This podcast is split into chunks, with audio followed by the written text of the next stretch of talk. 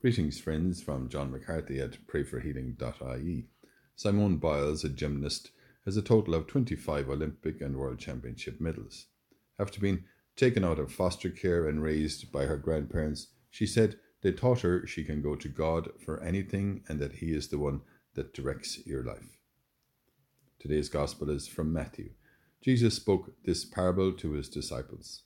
The kingdom of heaven is like a man on his way abroad who summoned his servants and entrusted his property to them. To one he gave five talents, to another two, to a third one, each in proportion to his ability. Then he set out. Thank you, Lord, for our talents and abilities.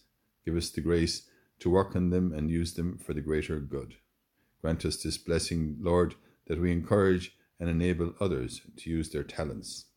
Grant us joy as we use our own gifts and watch others' giftedness blossom in, into something beautiful for God. As we pray together and say for one another, Hail Mary, full of grace, the Lord is with thee. Blessed art thou among women, and blessed is the fruit of thy womb, Jesus. Holy Mary, Mother of God, pray for us sinners now and at the hour of our death. Amen.